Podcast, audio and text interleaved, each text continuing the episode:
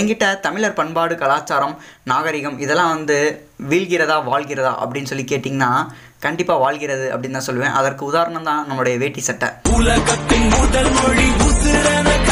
சரி மக்களே என்ன ஒரு ஃபங்க்ஷன் ஃபெஸ்டிவல் எது வந்தாலுமே நம்ம நாட்டில் நம்ம ஊரில் ஒரு படம் ரிலீஸ் ஆகிறது அப்படிங்கிறது கலாச்சாரமாகவே மாறிட்டு இருக்கு அப்படின்னு தான் சொல்லணும். ஏன்னா இன்னைக்கு ஒவ்வொரு ஃபெஸ்டிவல் வரும்போதும் ஒவ்வொரு பெரிய ஸ்டாரோட மூவி ரிலீஸ் ஆகிக்கிட்டே இருக்கு.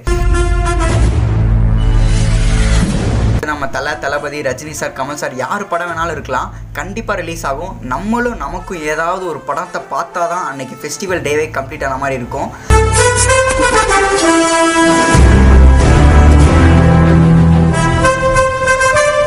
ஆனாலும் இப்படிலாம் ஒரு சைடு இருக்கிறப்ப படம் தேட்டரில் ரிலீஸ் ஆகிறதுக்கு முன்னாடியே ஈஸியாக அசால்ட்டாக சீன்லாம் லீக் ஆகுது அப்படின்னு சொல்லி இன்றைக்கி பல பேர் வந்து பேசிகிட்டு இருக்கோம். ரீசெண்டாக இப்போ மாஸ்டர் த- தளபதி நடித்த படத்தில் கூட லீக் ஆயிடுச்சு அப்படின்னு சொல்லி நியூஸ்லாம் நிறைய பேர் சொன்னாங்க. அது இல்லாமல் இப்போது படம் ரிலீஸ் ஆகி படம் வந்து தேட்டரில் ஓடிட்டு இருக்கும்போது ச- நிறைய பேத்துக்கு வந்து டெலகிராமில் லிங்க் வந்துடுது இப்படிலாம் ஒரு கூட்டம் வந்து சுற்றிட்டே இருக்குது நம்ம வந்து ஒரு முயற்சி எடுக்கிறோம். ஒரு முயற்சி எடுக்கும்போது நம்மளை தடுக்கிறதுக்குனே பல கூட்டம் பின்னாடி இருக்குது அப்படின்னு சொல்லுவாங்க. ஸோ அந்த மாதிரி இது எப்படி இருக்கும் அப்படின்னா உதாரணத்துக்கு ஏழு நாளுக்கு நீங்கள் ஒரு ஷார்ட் ஃபிலிம் எடுக்கிறீங்க.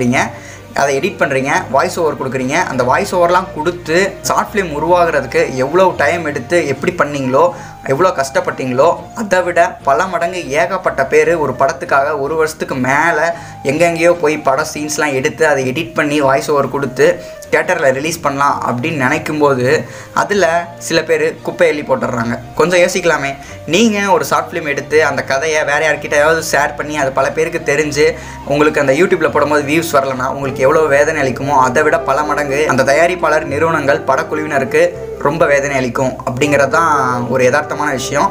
ஒரு பாதி கூட்டம் இருக்கும். படம் நல்லா இருக்கோ இல்லையோ எந்த படத்துக்குமே எல்லாத்துக்குமே தேட்டர் போயிட்டு வந்து ரிவ்யூ சொல்கிறது ரிவ்யூ வந்து அசால்ட்டாக சொல்லுவாங்க நம்ம பசங்க.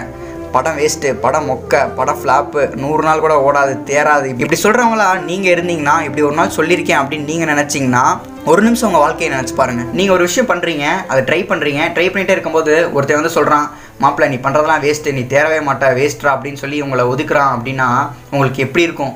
அதே மாதிரி ஒருத்தன் வந்து நீங்கள் பண்ணுறது நல்லாவே இல்லை அப்படின்னாலும் சூப்பராக வேறு லெவலாக பண்ணுற அப்படின்னு சொன்னால் அது எப்படி இருக்கும்? என்னடா இவன் சினிமா மக்கள்ஸ்க்கே சப்போர்ட் பண்ணிட்டு இருக்கான் அப்படின்னு சொல்லி யோசிக்காதீங்க. ஏன்னா இந்த ஒரு ஃபெஸ்டிவலில் சினிமா பற்றி பேசுகிறேன் அப்படின்னா ஃபெஸ்டிவல் அப்படின்னாலே மூவி அப்படிங்கிற ஒரு கலாச்சாரம் இருந்துட்டு இருக்கு. ஃபெஸ்டிவல் டயத்தில் தான் ஏகப்பட்ட பேர் மூவிக்கு போய் படத்தை பார்க்குறோம். இது வந்து ஒரு சீசன் அப்படின்னு கூட சொல்லலாம். ஸோ அதனால தான் இந்த ஒரு பதிவு வந்து நான் இப்போ ஒன்று சொல்கிறேன் உங்களுக்கு.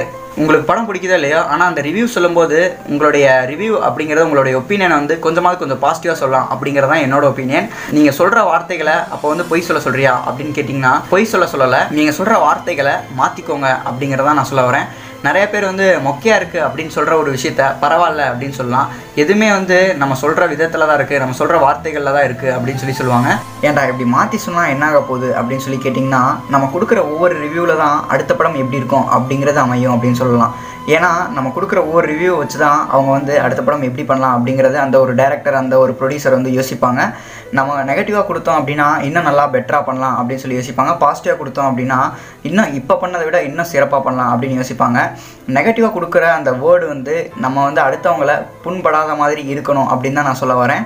நீங்கள் சொல்கிற பேசுகிற ஒவ்வொரு வார்த்தைகள் எல்லா இடத்துலையும் கரெக்டாக பயன்படுத்துங்க. எல்லா ஃபெஸ்டிவல் மாதிரி இந்த ஃபெஸ்டிவலுக்கு செம்மையாக படம் எல்லாம் ரிலீஸ் ஆகிருக்கு எல்லாருமே பார்த்து ஜாலியாக என்ஜாய் பண்ணுங்க. அடுத்த ஒரு ஆடியோவில் சந்திக்கலாம். அது வரைக்கும் ஸ்டேட் யூனிட் ஆர்ஜே